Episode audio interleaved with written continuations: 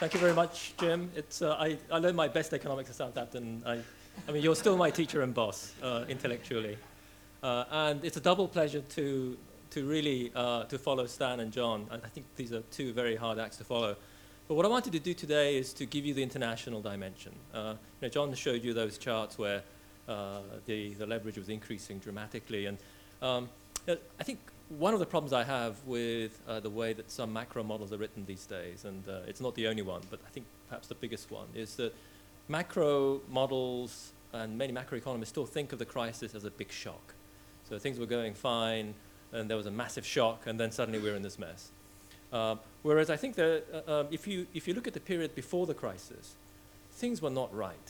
Uh, there were things happening in the decade before the crisis which meant that there were vulnerabilities, and I just wanted to focus on that in this uh, in this uh, set of comments, and put some put some international context to both uh, what uh, what Stan talked about this morning about macroprudential policy, uh, but also to put uh, John's remarks about U K banking in the, in the international context as well. And so I'll, I'll be using the grandiose uh, term global liquidity, and this is something that uh, commentators bandy about and throw about uh, um, in, in the newspapers, but it's very ill-defined.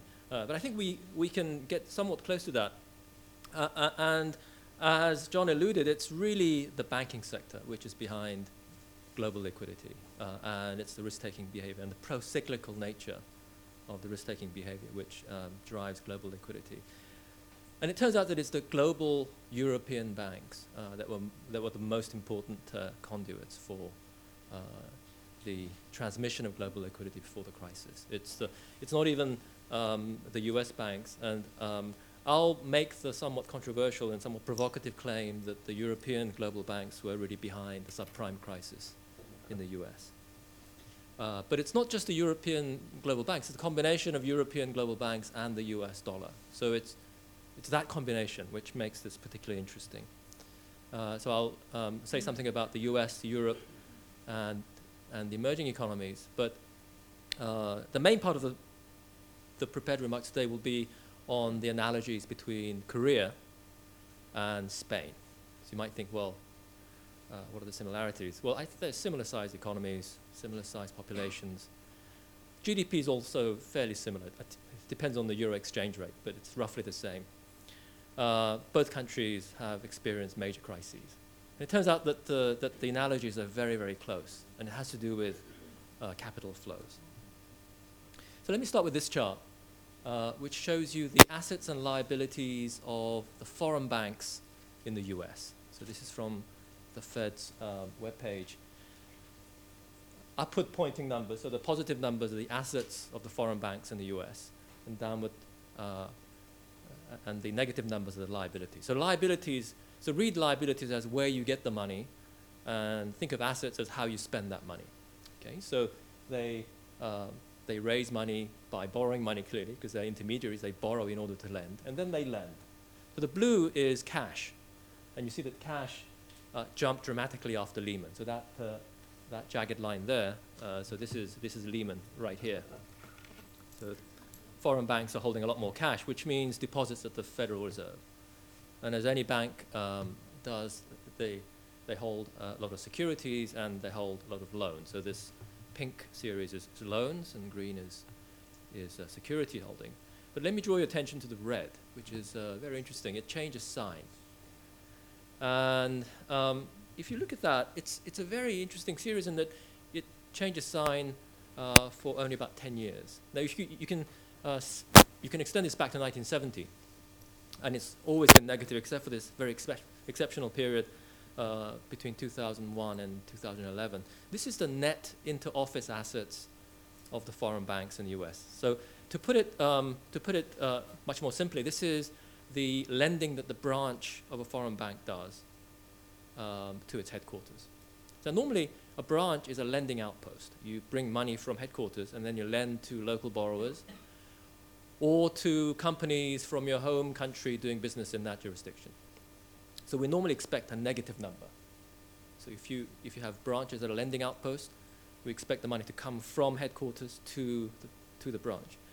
Except for this period between two thousand one and two thousand eleven where the number was positive, and very massively positive. It uh, reached a peak of six hundred billion dollars. So six hundred billion dollars is, is a very large amount. I mean, that is, um, so, uh, you know, Lehman, when it went bust, was seven hundred billion dollars. Um, uh, and the, the, um, the, uh, uh, uh, the G D P of Korea uh, in, in, in dollar terms would be around nine hundred billion dollars. So this is a, so these are very, very big numbers. So to say that it's positive means that the branches ceased to become lending outposts. Instead, they were, they were lending money to their headquarters.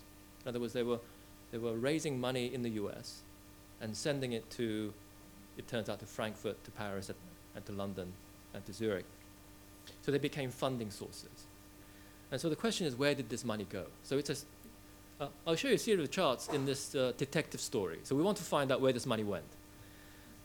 And uh, the short answer is that, um, um, well, le let's first find out how they raised the money. Well, they, they raised the money by borrowing from the money market funds in the U S. So the U S has these bank-like, these deposit-like um, mutual funds um, where they take, uh, um, take retail depositors' money and then they invest in short-term securities.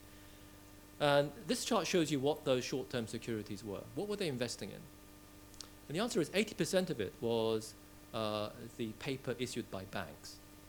So eighty percent of the assets of money market funds were the obligations of banks. So money market funds were really the base of the shadow banking system in that respect. And fifty percent of the assets of the money market funds were the obligations of European banks. So here is uh, the green is the U K banks, the blue is uh, Eurozone, other than the crisis-stricken countries, and the, well, Belgium isn't quite quite there, but uh, the um, the large Euro area countries. So this is how they raise the money. So this is all. So, so they're borrowing in the U S from uh, U S companies and U S households. Where was it going? Um, it was actually coming back to the U S. A lot of it was coming back. So there was a return trip. Money was being raised in the U S. It went to Frankfurt and Paris and London, and it all came back to the U S. And we can see it from the, f uh, from the balance of payments figures. So these green bars pointing downwards are the capital outflows through the banking sector. And these are the European banks sending the money to headquarters. And it's coming back into the U S with the capital inflows, which are the red bars.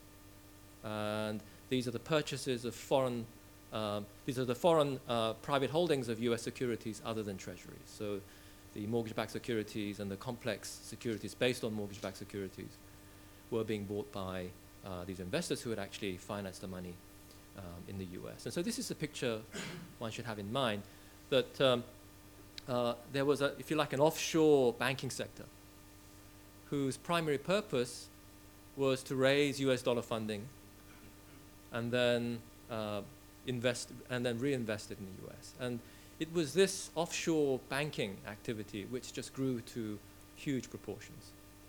And it's in this sense that uh, you can think of the subprime crisis as having its origin in this kind of flow. So it's the European banks dealing with U S dollar uh, transactions, which really was the, was the core. The other aspect of this is that although most of the money actually came back to the U S, uh, some of it went elsewhere. So uh, you can imagine the global banks raising money from the uh, wholesale funding markets, these uh, money market funds, and then they were lending it on, this radiating out, this flow radiating out to all corners of the world, uh, and Korea would be one of the uh, destinations there, but also Australia, um, New Zealand. A lot of the countries that are highly reliant on wholesale funding would be getting their funding from, uh, from these global banks. Uh, so, here was, so here's one fact that uh, may, may surprise you. Uh, If you think of the U S dollar lending in Korea, uh, and you ask who were the lenders, you might have thought, well, it clearly must be U S banks who are lending in U S dollars to borrowers in Korea, uh, or, it, or it could be Japanese banks. Well, the, well, the answer turns out to be more than fifty percent of the U S dollar lending was done by European banks. Uh, so some of the money that was raised in the U S found its way uh, all over the world. And this period before the crisis shows um, uh, synchronized flow. Uh, so this is a series of charts from the Bank for International Settlements who keep track of cross-border banking activity. And it shows you the total lending by the B I S reporting banks. So these are global banks to borrowers in the countries uh, that are listed on the right. And I've normalized the series so that everyone is, is one hundred in March of two thousand three. And what you see is that um, these five years leading up to Lehman uh, saw this synchronized boom in cross-border lending, capital inflows into these countries. Although after the crisis, we see a divergence. So, you know, whereas Ireland and Spain have really come down very sharply, uh, Brazil, for example, in the in the Brazilian colors, uh, in the in the yellow and green, you see that that's uh, that's going up very sharply. But it's the period before which is, I think, very striking. Now, these numbers are very large. If you if you look at the, on the left-hand axis, we're thinking about we're we're we're looking at uh, magnitudes of four or five times, um, uh, four or five-fold increases in the net claims. Um, between two thousand three and two thousand eight, some countries went through even bigger booms. So here are the here are the Baltic countries, uh, and if you look on the on the left-hand axis, we're talking about twenty or twenty-five-fold increases over these five years. Uh, huge capital inflows. This is what really drove the the lending boom. And um, um, it really begs the question: what was driving them? What, what what was driving this these kind of flows? What's special about banks? And John's already al alluded to some of the some of the uh, some of the some of the special features of banking, but let's really try and um, see what the consequences are, and then contrast this with the way that you would behave uh, as a as a prudent household, if you like. So here's a here's a balance sheet of a bank, uh, and the bank is an intermediary, so it borrows in order to lend. So the liabilities are how it raises money, and the assets are how uh, how it lends uh, the money. Equity is your own capital. It's It's the seed money that you have, and then on top of that you would borrow and then lend out the whole lot. And the way that we normally think about leverage changing is through this diagram, where we say, well, you know, the assets or whatever are the good things that deserve funding, and that's in a way independent of the uh, of, of how you raise the financing. This is the classic Modigliani Miller theorem that, uh, if you like, how um, uh, how you finance the assets uh, are really Uh, irrelevant as your as your total funding cost. But here's an example where uh, you would increase leverage by having more debt, uh, um, for example, by buying back equity. You would buy back shares by issuing bonds. Now, the, but the way that banks behave is more like this, where leverage changes not through changes in the composition of the liabilities. It changes its leverage by just an absolute change in how much it lends.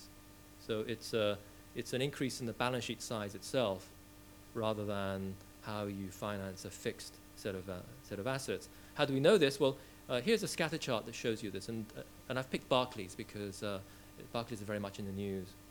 And this is um, so. Let me spend two minutes on this on this chart. I think this one chart um, illustrates exactly what John was referring to earlier with the with the risk-weighted assets and and the leverage.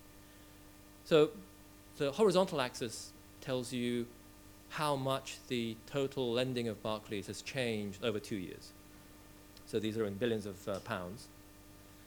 And we're asking how much of that change in the lending is, re is reflected in the change in the debt of Barclays, and how much of it is reflected in the change in the equity. And the red line shows you the relationship between the change in the lending and the change in debt. And the slope there is zero point nine nine nine seven four. So it's essentially one. So there's a pound for pound. So for every pound change in lending, there is one pound change in debt. And that means that the counterpart, which is the, the equity, has uh, zero changes. It's, it's essentially flat. What's even more striking is the, is the dark dots. The dark diamonds give you the relationship between total lending and the risk-weighted assets. So um, what it shows you is that even in those periods when Barclays was lending increasing lending dramatically, I, there was barely uh, an increase in the risk-weighted assets. So if you, that's to say, the overall riskiness of the bank showed very little change, even though the balance sheet of the bank was expanding dramatically. Another way of saying that is the risk per pound of lending was shrinking dramatically, at least in terms of the, of the measured risks. And you can think of this as a way, so you can think of this as uh, the mechanism that actually blew up the up the, ba the, the balance sheet, where if the measured risks are low, then if the bank is trying to maximize profit, it will lend as much as it can, subject to various constraints that it faces.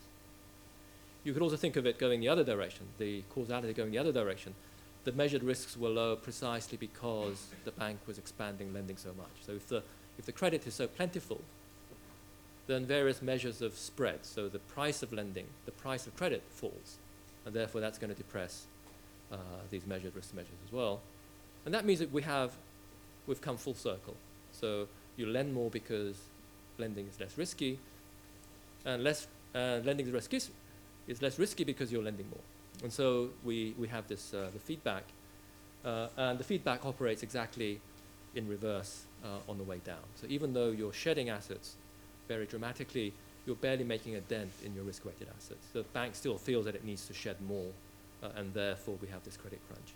Here's an example of a French bank. This is Société Générale. Not uh, as dramatic as Barclays, but you see this flat, dark dots. This is the cyclical nature of lending. Now, there's a very important question here, which is why did European banks expand like this? And I think this is a really crucial policy issue. And um, this is important not only for accountability and for uh, in ascertaining who was at fault, but I think it's, it's, it's absolutely crucial that we, we actually draw these lessons before we move on to the next stage. It's still um, speculation as to why they did this, but I think two elements uh, that, sh that um, as, you know, figure very highly as candidate hypotheses would be uh, Basel two, which didn't have a leverage cap. And funnily enough, the advent of the euro. And what the euro did was to allow cross-border financing, but in your own currency. And that's, and that's never happened before. It's, it's virtually never happened before that you borrow from other countries' banks, but in your own currency. And that meant that the perceived riskiness of lending cross-border uh, just dropped dramatically. So uh, when we think about Spain and why Spain is in its current predicament, um, there is the, the debate about uh, fiscal profligacy and so on. In fact, for Spain, they had current You know, they had budget surpluses leading up to the crisis. Their debt ratio was thirty-six percent of G D P in two thousand seven. So this wasn't a fiscal profligacy issue. Uh, but instead, it was very much uh, to do with capital flows and property bubbles and excessive lending. Um, and this is very much, if you like, the, uh, the you know, Spain is where the fault line is on that second bullet point, the fact that you can borrow in your own currency but cross-border. What I want to do is to, is to draw an analogy between, um, between Spain and Korea. Uh, and, and, and let me do it with this diagram. So suppose that uh, you, you have an initial situation like this where, uh, think of this as an old building society. So building society is prevented from using wholesale funding. It, uh, it takes deposits and then lends to local people in its area. So it's a very, it's a very uh, boring business model, but something which is very predictable, and the total size uh, is limited by the fundamentals. It's basically how much people save uh, gets transferred to the younger generations. So if you watched um, uh, It's a Wonderful Life, uh, that's exactly the kind of uh, scene you should have in mind. It's a, it's a very localized bank, highly regulated in its business model. It essentially uh, takes savings from older generation Um, and then lends to the younger people who want to buy houses. Now suppose you open up this business and you allow wholesale funding. And suppose that uh, we're in this phase where the banks feel that they should expand. Well, how, do, how will they expand? They're going to expand by searching for ways of lending more money, but they're intermediary, so they have to find, they have to borrow more money in order to lend more money. That's what an intermediary does. But we've just assumed that uh, with the saving is limited. It's the local people. I mean, their, their financial wherewithal is, is, is well known. So, you, so what would you do? You'd actually look abroad. You would look abroad and say, well, I can tap uh, these very, this now very fashionable wholesale funding market abroad. There are lots of investors who think that uh, uh, we're doing very well. They're willing to lend us money. So it's the foreign creditors who will lend you money, which then finds new borrowers. Now, what this means is that in practice, empirically, um, the lending that's financed with wholesale funding tends to be the one uh, which has the lower credit standards. Why? Well, because it's when you're expanding. It's when you're doing this expansion. And to the extent that the wholesale funding is coming from abroad, it's the lending that's financed with capital inflows uh, that is associated with the lowest lending standards. So it, it's in this sense the capital inflows and uh, credit risk and financial crisis probability are all interlinked. So let me, let me illustra illustrate that with, uh, with some charts from, from Korea. So this is a, a chart from uh, chart using Bank of Korea data that shows you some classes of wholesale funding on Korean banks' uh, balance sheets. So these are, if you like, the non-deposit sources of Korean banks' lending. Um, let me focus on the red, which I think is the most dramatic. This is the, um, the liabilities of Korean banks uh, in foreign currency, Th and this will be mostly in U S dollars. Uh, what you see is that this, uh, the, the wholesale funding has this dramatic cyclical peaks and troughs. The first peak comes um, in the middle of two thousand, uh, in, in the middle of nineteen ninety-seven. This is when Stan was at the I M F. Uh, this is the, the eve of the Korean crisis, or the eve of the, uh, the Asian financial crisis. Then that, uh, that bubble bursts. And then we have a period of consolidation. And then from about two thousand three, this is the Korean counterpart to those charts that you saw of capital inflows. We have this dramatic increase in uh, cross-border lending through the banking sector. And then uh, at the peak, uh, Lehman strikes, and then we have the consolidation thereafter. Now, these are all different classes of wholesale funding. What you can do is to, is to say, well, what is the ratio of the wholesale funding to the core funding? Uh, so if you like, what's the ratio of the gray to the, to the white? And that ratio should be very informative. That should be very informative on the degree of risk-taking by the domestic banking sector. Uh, and I've been pushing um, this particular terminology, which is the non-core to core funding ratio of the banks. And if you plot it for the, for the Korean banks, it looks like this. So the non-core to core ratio. So, so what we're doing by dividing it by the core funding is to control for economic growth. So if you have very rapid growth in the country, um, the wealth is growing um, at the same pace. So we're controlling for the size of the economy. But if we see a cyclical trend like this, then this means that uh, if you see a rapid increase in non-core funding, this is a sign that the banking sector is taking a lot of risks, more risks than usual. And that means that the new borrowers who are actually receiving, uh, receiving credit at that point are ones that would not have qualified for lending before uh, these more relaxed uh, credit standards. And it's, it's, this red funding is the one that runs uh, in the crisis. So in Korea, what happens is the red uh, bars are the capital inflows into the Korean banking sector. Uh, and so positive bars are capital inflows, negative bars are capital outflows. You see that uh, there is very sustained capital inflows through the banking sector before Lehman. And then once Lehman strikes, we have these downward pointing red bars. Very, very dramatic uh, um, uh, capital outflows. Uh, this is what um, Guillermo Calvo calls a sudden stop. So there's, there's a pile of money coming in, and then suddenly uh, they do a do a t one hundred eighty degree turn on the, on a penny, and then they all go out. Equity f equity flows look quite different. So uh, although when you have a very bad day in the foreign ex in the foreign exchange market, the news broadcast uh, comes from the floor of the stock exchange. They say, well, you know, today the Korean won crashed by this much. Uh-huh. And uh, in the background is the, is the stock exchange, with the implication that it's the selling of stocks that's somehow driven this. But actually, if you look at the stock flow, if you look at the, s the flows in the, in the equity sector, if anything, uh, it was positive during, during the Lehman episode. And that makes a lot of sense, because there was a lot of repatriation flows. So Korean investors who had, who had uh, invested abroad bring all their money back. And that, out, and that outweighs the money that's going out through the, through the equity sector. So it, it, Again, uh, this really emphasizes the point that John made, that uh, the focus should be on the banking sector. Now, the U K w um, was not immune from this either. So this is a picture for the liabilities of Northern Rock. Uh, and Northern Rock um, uh, you know, had its run in two thousand seven. This was the crisis that really kick-started the whole thing. It was the, the crisis that, uh, that heralded the, the, the global financial crisis. And you see this dramatic increase in the ratio of non-core to core. So the yellow is the retail deposits of Northern Rock over this nine-year period between the date that it went public, the date that it floated shares in the summer of ninety-eight, to the eve of its, uh, uh, its run in two thousand seven. And actually, deposits doubled. But total lending increased six and a half times. So all the other stuff was funded with wholesale funding.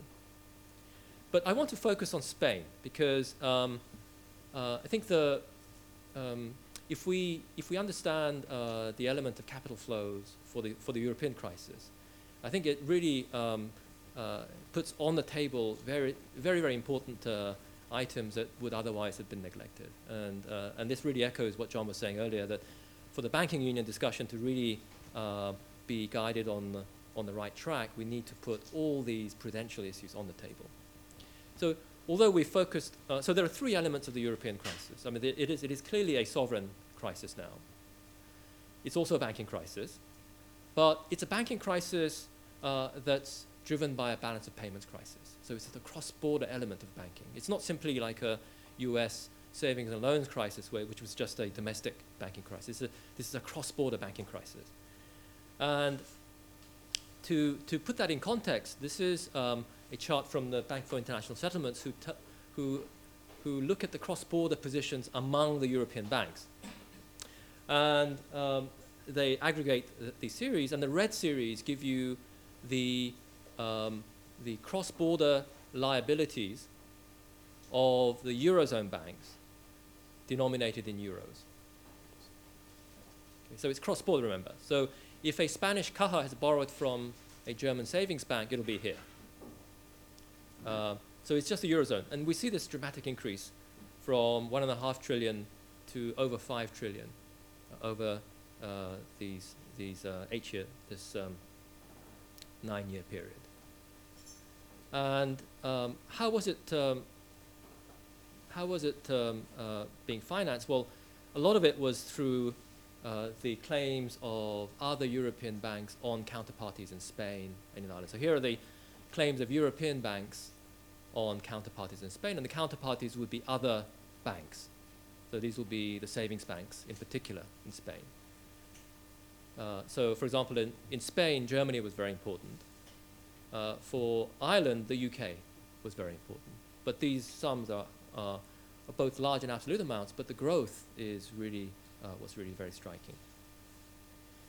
And that's all reflected in the current account deficit of Um, of Spain and Ireland. So the current account deficit was being financed through the banking sector. So to, to put this in concrete terms, imagine uh, German banks lending to, to Spanish savings banks, and then Spanish savings banks are lending, lending this money on to the Spanish borrowers. So the direction of money, money flow is from Germany into Spain, and then also from Germany into Ireland, or perhaps from the U K into Ireland.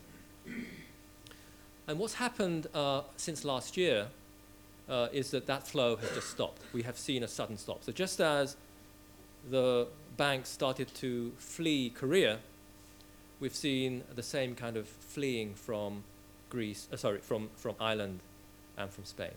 I mean, Greece is a separate matter. Actually.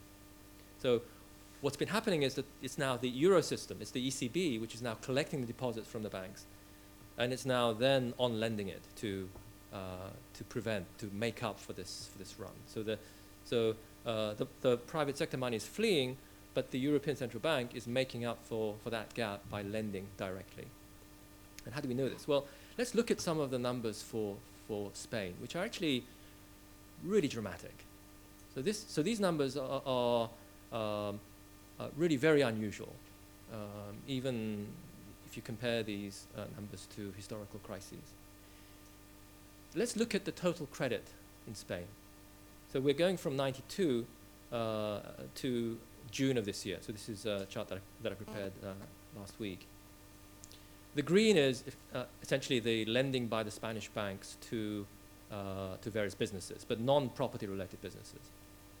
And then the other thing is at the top are non-profits and other unclassified loans, but everything in gray are property related. So whether for mortgages or for commercial lending, uh, property developing, house, home improvement. And we've reached something like one point eight trillion at the peak. So that ratio, one point eight uh, to uh, a Spanish G D P would be around a trillion. Okay. So this is a, credit to G D P ratio of about one point eight. Now, in John's chart, for, for the assets to G D P, it was three hundred percent because there are other assets of the bank other than credit. So you, you know, you can hold securities, there are lots of other things on the, on the bank's balance sheet. But purely from a credit to G D P ratio, one point eight is a very, very high number. That's, uh, for a country to be above one hundred is unusual. Uh, to be above one point eight, that's just uh, very, very unusual. And you see how dramatic that, that, uh, that increase was. Now, how were they funding this? So for this, we have to, so this is the asset side of the balance sheet, how the money will, was being used. So let's look at the liability side. So how were they raising the money in order to lend like this? Well, a lot of it was, was coming from domestic savers. So here's the, the, the core funding, if you like, uh, of the Spanish banks. And it reaches something like a trillion euros at the peak. Um, so it's both from, from deposits, both from uh, households and non-financial companies, and also securities and, and other um, sources of funding. But to, to give you a scale of what, to what uh, as to what happened in Spain, uh, let's look at ninety-nine, December ninety-nine. So uh, there, the core funding was around four hundred billion euros. What was the lending in ninety-nine? Uh, it's around four hundred billion euros. So even as recently as nineteen ninety-nine, so this is at the advent of the euro, this, the launch of the euro, all the funding in Spain could be met domestically. So we're looking at the it, It's a Wonderful Life picture. So every you know, mortgage that uh, goes to a Spanish borrower came from a Spanish saver. But that wasn't the case thereafter. So from thereafter, lending doubled essentially. Uh, so lending, uh, um, uh, well, quadrupled, more than quadrupled. But uh, deposits didn't, uh, didn't quadruple. So we had funding going up to one trillion, but lending up to one point eight. So where did the other eight hundred billion come from? Well, it came from abroad. Well, it has to come from somewhere. If it's not coming from within Spain, it has to come from, from abroad. And this is the cross-border element. And who were providing, and, and, who were the, and who were the creditors? Well, let's look at who the creditors were shortly. But um, one way to look at the, the funding gap is, to, is through this picture. So what I've done here is to superimpose the credit chart and then take away the core funding, which is this, to leave the remainder, which is the red. Now, what's happened lately is that uh, the yellow has become very important. So as the red is now fleeing from Spain, the E C B is, is chipping in with its own money uh, in order to prop up uh, the banking sector in, in Spain. And this red, of course, is, is, has grown dramatically this year. And it's set to become even more important. Now, but one question is, why didn't the red run as quickly as in Korea? So in Korea, that, it ran overnight. And within three months, it was over. And the country was on its back, but uh, uh, it was over very, very quickly. Uh, but this is going to last a long time. And to, the answer to that lies in the fact that uh, the liabilities are very different uh, for Spanish banks as they are for Korean banks. They tend to be very long-term. And, um, and a lot of it is in the form of covered bonds. Covered bonds. Now, covered bonds are I O Us written by banks. But they're very special I O Us because they are legally, uh, so the banks are legally required to back these I O Us with specific assets on the bank's balance sheet. So they are segregated assets, and the holders of these I O Us have first claim on, on those assets. So that looks like a mortgage-backed security, you might think, but it's even safer than a mortgage-backed security because what the covered bond does is to say, well, not only do you have the security of, the, of these assets that are segregated, but uh, you, you also have the full backing of the bank itself. So if the bank defaults on this, the bank is also liable to pay you from other sources. And this is the, uh, the total amount of covered bonds in the whole world, uh, outstanding between two thousand three and two thousand eleven. We see this huge increase. And a lot of it is, uh, Germany and Denmark have traditionally been very big borrowers in the covered bond market. But the really uh, noteworthy series is the, is the red, which is in, in Spain. And this chart gives you a sort of, a, it's the same chart, but um, given you, giving it a relative scale. Uh, the red bar, as you can see, has overtaken everyone else. Now, these are fairly long-term securities. Um, but, uh, and so this is not like Northern Rock's short-term three-month paper, and then you know, the, when, when that flees, they have to um, uh, seek lender of last, lender of last resort support. This is something which is going to run very, very slowly. Uh, what this means is that we will see solvency problems before we see liquidity problems. And this is uh, something that the Spanish authorities are, are very well aware of. This is a sense of how long, um, how long maturity these securities are. The tall bars are the stocks, and the, the yellow bars are the new issuance. So if you think that the ratio is roughly the same, we're, we're talking about uh, maturities of six or seven years. So they will run off eventually, but not before uh, uh, many of these loans uh, start to go bad. So here's the really important question, which is who was lending to the Spanish banks? Um, these are the holders of, um, of, the, of the covered bonds, all the covered bonds, arranged by nationality. And it turns out that Germany, the investors in Germany are the, are the biggest holders. And which institutions in Germany in particular? Well, it turns out that the banks are very important. So banks in dark blue, uh, they're also asset managers. And so with a little bit of exaggeration, you can draw the following conclusion, uh, that, it, that the typical lender to a Spanish savings bank is a German savings bank. It's a German bank. It's a German Landesbank, or it could be a local um, uh, cooperative savings bank. That money was crossing the border into Spain, and that was what it uh, enabled the lending to take place. Now, if you, if you uh, if you're sympathetic to the argument that the lending that's financed by uh, this non-core funding is subject to lower credit standards, then I think the conclusion must be that, the, that, that a lot of the lending that we saw, a lot of the dramatic lending that we saw in the latter years of the bubble are the ones that are the most uh, vulnerable um, to, to the bad loan problem.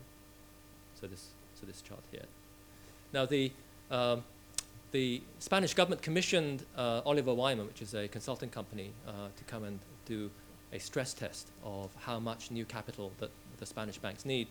And the, the number they came back with was sixty billion euros, which is around three percent of the pre-crisis assets. And it was a very careful study. They did a bottom-up study. Um, so the question was how much of the, the loans will eventually go bad and will need to be, um, and, um, will, Um, and will need to be borne by the, by the banks themselves. If you believe that the economy is going to be depressed for a long time, three percent seems like a very, uh, very small number. So, the, so if you were more pessimistic, you'd say the eventual losses from this would be, would be, mar would be, far, would be far larger, in which case the resolution is going to be that much tougher as well, especially because we had this dramatic increase in the years before, before Lehman. So what is the answer? Um, well, I think this is where, uh, well, so, so let me give you um, another parallel. So I've mentioned the parallel between Korea and Spain, uh, but because of the long-term nature of the liabilities, uh, because the E C B is backing up Spain with its liquidity, there is also quite a strong parallel between Spain and Japan. And Japan is, uh, is an economy that had a huge bubble and, and a bust. But it never really had a liquidity problem because it's a country that's flush with deposits. The households are flush with money, and uh, therefore there was never a run from, from the banking sector as a whole. And uh, here's a chart that shows you, shows you that particular lesson. So this is from the Bank of Japan's website. The red is the total loans by Japanese banks in hundreds of trillions of yen. So think of this as, uh, uh, think of this as roughly a uh, trillion dollars. So if you take a one hundred to one exchange rate. Now there's a brief period when the loan to deposit ratio was roughly the same. So think of M two as total deposits. There was a roughly, um, you know, there, there, was a, there was a period in, in, in the run up when the lending and the deposits were pretty much keeping track. Uh, but then they started to diverge, and now of course the loan to deposit ratio is far lower. So if you like, the core funding is much more important.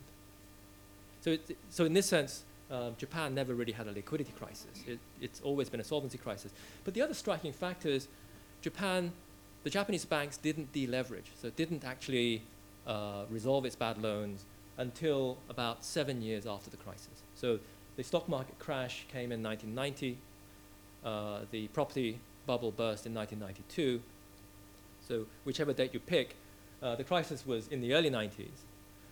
But you see that the lending only peaked in nineteen ninety-eight. It was only at that point that they really grasped the bull by the horns, and then they started to restructure the banks. And this is just an illustration of the difficulty of the, you know, the political difficulty of restructuring your banks. And we see it in play exactly in Spain now. It's just very, very difficult politically to close down a bank, because there are various interested parties. It's a political decision, and uh, the things that are right to do in, in the long term are just very unpopular and will be lethal, will be absolutely lethal for the, for the government in place at that time. What's, uh, what's the contrast with the Eurozone? Well, here's the chart for the Eurozone. The loan-to-deposit ratio is much higher in the Eurozone. And that's partly because uh, there are other sources of funding like covered bonds. But in general, European banks have been much more gung-ho. They've been much more um, uh, willing to draw on wholesale funding. But as of uh, September, and end of September, uh, we're, we're, we're now leveling off. The level, uh, the loan-to-deposit ratio has come down, but it's still above one. But the, but the really um, scary chart is this one, where I've superimposed the Eurozone on Japan. So the blue is the, is the total lending by Japanese banks. And the red is the total lending by the Eurozone banks. And what I've done is pick the crisis date to be date zero, and I've measured the period after the crisis in months and the period before the crisis in months. And uh, the dotted line is the common crisis period. So let me dr draw attention to a couple of features of this chart. The first thing is that the period leading up to the crisis, um, in both cases, you saw dramatic increases in lending. So, I mean, they're pretty much on top of each other. So the last four years before the crisis, the boom in Japan looks exactly like the boom in the Eurozone. The other feature, uh, which is which is also very worrying in a way, is that um, the Eurozone has not started to deleverage yet. It has not really grasped the, the, the problem by the horns. As of September, so this is the latest data available, uh, we're now four years into the crisis, four years after the crisis, and we're pretty much tracking the Japanese route. Now, um, as long as the E C B is there to, to prop up the system, there's going to be no problem with liquidity. I think you know, there, there are political hurdles to, to surmount, but uh, you know, Mario Draghi is very skillful politically. Uh, and he will find a way to use the E C B's balance sheet to provide liquidity. What the central bank cannot do, however, is to solve the solvency problem. So if the loans were granted when the lending standards were very low, they will all eventually go bad. And some have already gone bad, and the longer the Spanish economy is depressed, the more will, will go bad. And so given that the run-up is very similar, uh, the solution has to be that in the end, uh, this lending has to be resolved. But we're four years into the crisis, and we're following the Japanese route. Uh, so um, if this goes on for another three years, then it'll be exactly the Japanese route. Uh, if it if it starts to come down before, then it's uh, that you know then of course um, uh, it'll improve the f from the Japanese outcome. Uh, this this of course is also you know will have its collateral damage in that um, it it'll mean that uh, uh, the financing and the fiscal transfers will have to be in place in order for you to resolve these these bad loans. But as the Japanese discovered, it's not enough just to keep pumping liquidity uh, because a bad loan is a bad loan. And eventually you have to resolve it. Uh, it's a question of when, rather than whether.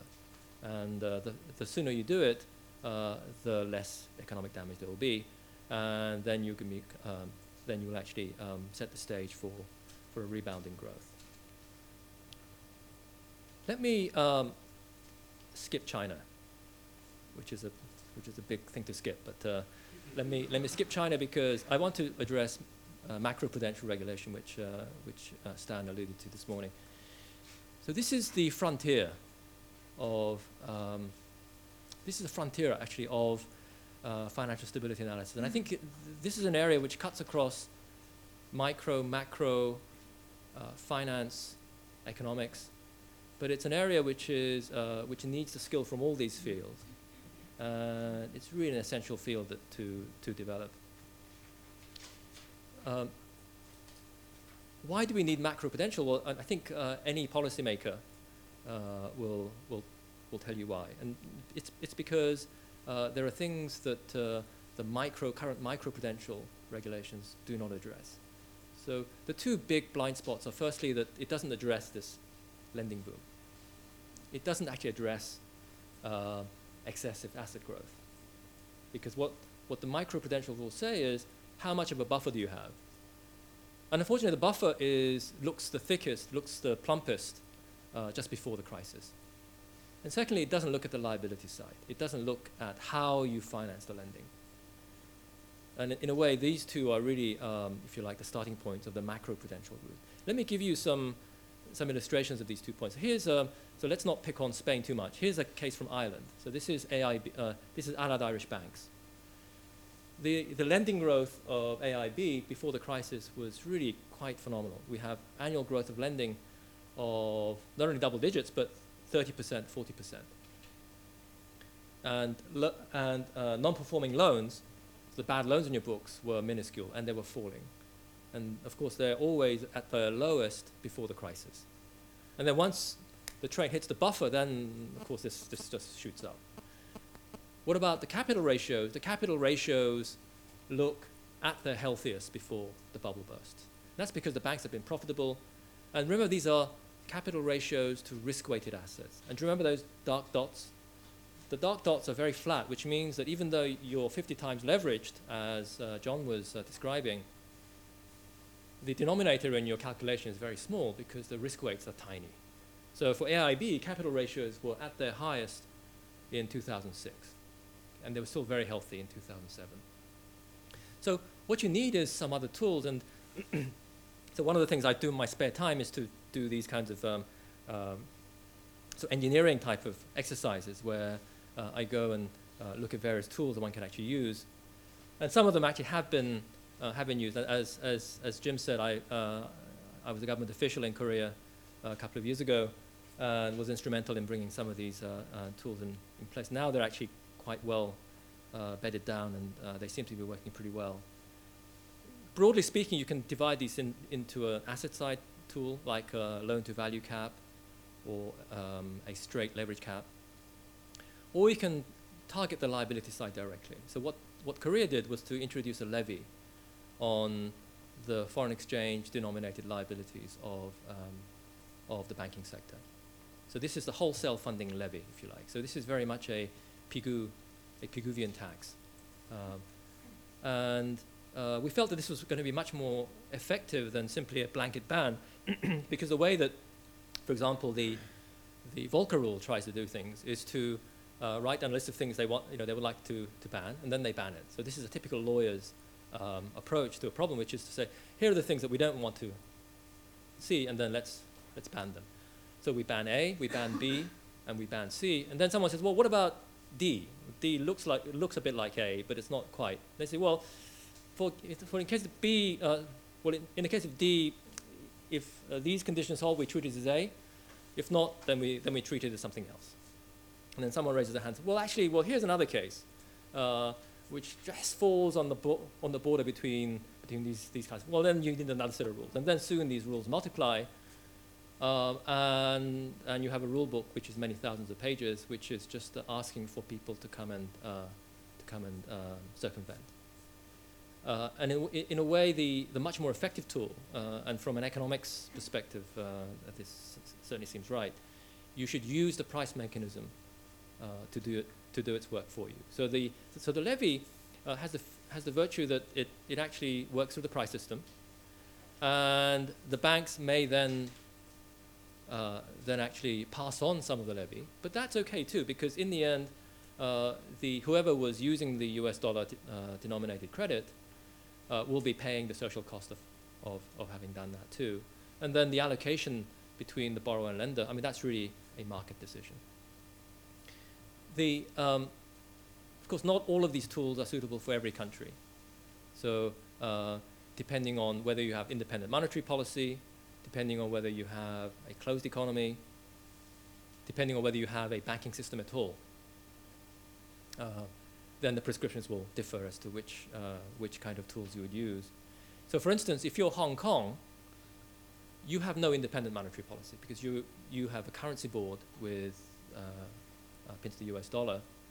Therefore, you have to use a lot more, you have to rely a lot more on these macroprudential tools than the traditional monetary policy tools.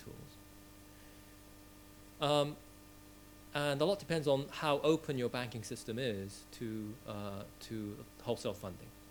So if you're Korea, the banking sector is highly open, which means that um, the degree of autonomy of monetary policy is going to be severely limited by, uh, by the uh, susceptibility of uh, liquidity conditions to, to international markets. Whereas if you're uh, in India or China, uh, where the banking sector is closed, then you have much more, um, uh, much a, a much bigger lever to use monetary policy tools. Although, as we see in, uh, as we see in China, it's actually uh, uh, there are ways of circumventing that too. Now, this is uh, a field where, where uh, it's much more like engineering. It's like building a bridge rather than writing these theory papers that uh, that Jim alluded to. So this is this is this is really messy, and it's very political. Um, and you know, I'm, I'm, I'm, I shouldn't really sort of speak in front of Stan, but uh, uh, so one thing I learned as a, as a policymaker was that although as as economists we we're very good at uh, and we're trained to optimize subject to constraints, and we take the constraints as given. Um, in practice, most of the time is spent trying to relax the constraints. Uh, it's really the constraints that really should be relaxed rather than... Uh, the optimization is easy. I mean, that's really textbook stuff. But the constraints are very hard. And I think we, uh, and in Stan's lecture this morning, we, we saw exactly how, how hard those, those constraints are. So let me finish there. Uh, we have uh, eight minutes or so for questions.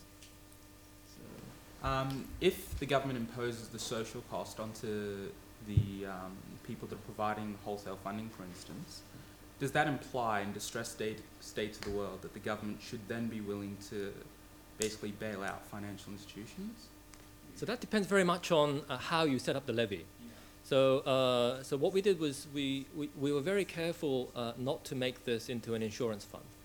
Uh, so, the, so, so the German system is that the levy funds a, a banking insurance fund, and then there is a sense of entitlement to that money. And we s that clearly shouldn't be there. Nor should it be a fiscal measure. Uh, and, and the U K levy is very much a fiscal measure. So it's, uh, it goes into the general budget. It's a seven basis point levy on the wholesale funding.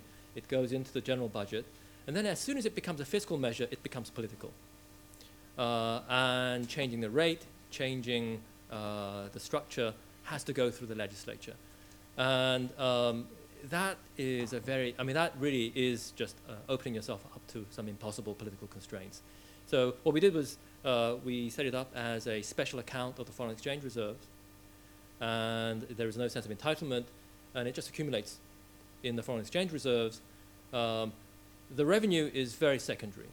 Uh, it's not, uh, and the rate can be changed. So the legislation has, has allowed the rate to change, Uh, to be changed by the Minister of Finance rather than going through the legislature. So this is very important. So it's very important that it's a levy rather than a tax. If it's a tax, then it's then it's re a real headache.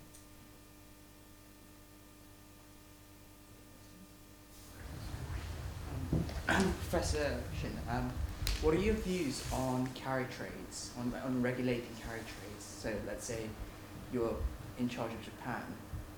How would you regulate the yen carry trades? Uh, I think it, I think that depends very much on whether you're on the receiving end or the sending end. I think if for Japan you're very much the sending end. Uh, I think if I were, I think for Japan the uh, the carry trade you know would not be something that they figure very highly, although from the context of international cooperation it's something that they would mention. It's much more of an issue if you're on the receiving end, um, and it's one of the constraints on monetary policy that I alluded to earlier. So one of the reasons why uh, global interest rates are so low is partly because the dollar rates, do, the dollar, the U S dollar interest rates are so are so low. Even in Australia, uh, it's above three percent. Um, and so, um, if you like, the uh, this is another way of, of looking at that. Uh, carry trades has the connotation that it's somehow swashbuckling traders and hedge funds that are doing this. Uh, I just want to emphasize that uh, there are there are carry trade elements to even very ordinary sounding transactions. And uh, for example, if a non-financial company borrows in U S dollars in order to hedge some export receivable, export uh, invoice, then in the broader context, that is a hedge, uh, you know, that is a carry trade as well, and the aggregate balance sheet is going to be affected by that. Arguably, so is Q E, and so is Q E as well. Absolutely. Yeah. Any other questions? I'm, I'm struck by both your and John's comments actually about this, the dramatic increase in bank-to-bank borrowing, which went on uh, in the run-up to the crisis. And just relating back to your point, that a lot of that was actually covered bonds, so long-term... Within Europe it was. Within yes. Europe, so long-term yes. stable funding. Is there anything we're kind of missing here in banks' ability to create term stable funding through things like bank-to-bank borrowing using covered bonds?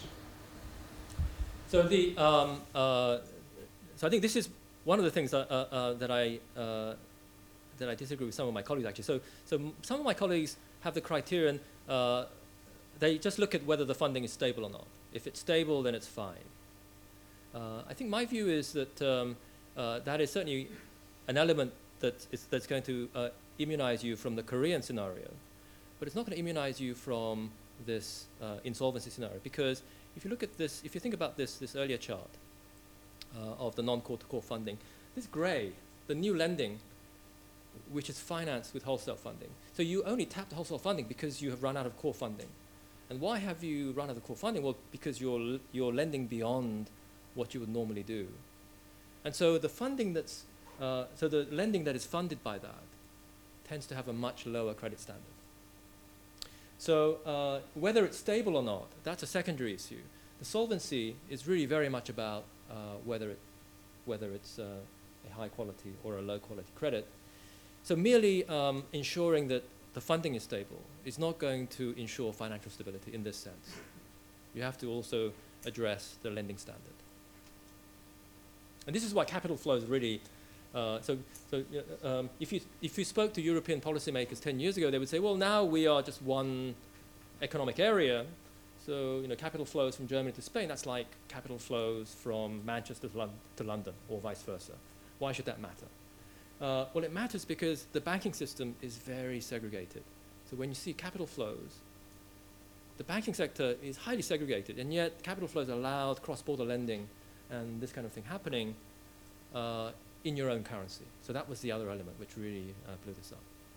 Well, I, I, there will be an opportunity for people to ask questions in the panel session, so let us call a halt to this here. And I'd just like to thank Huynh for living up to his reputation. I'm sure you'll agree with a really lucid and clear uh, analysis of the critical issues. So thank you very, very much.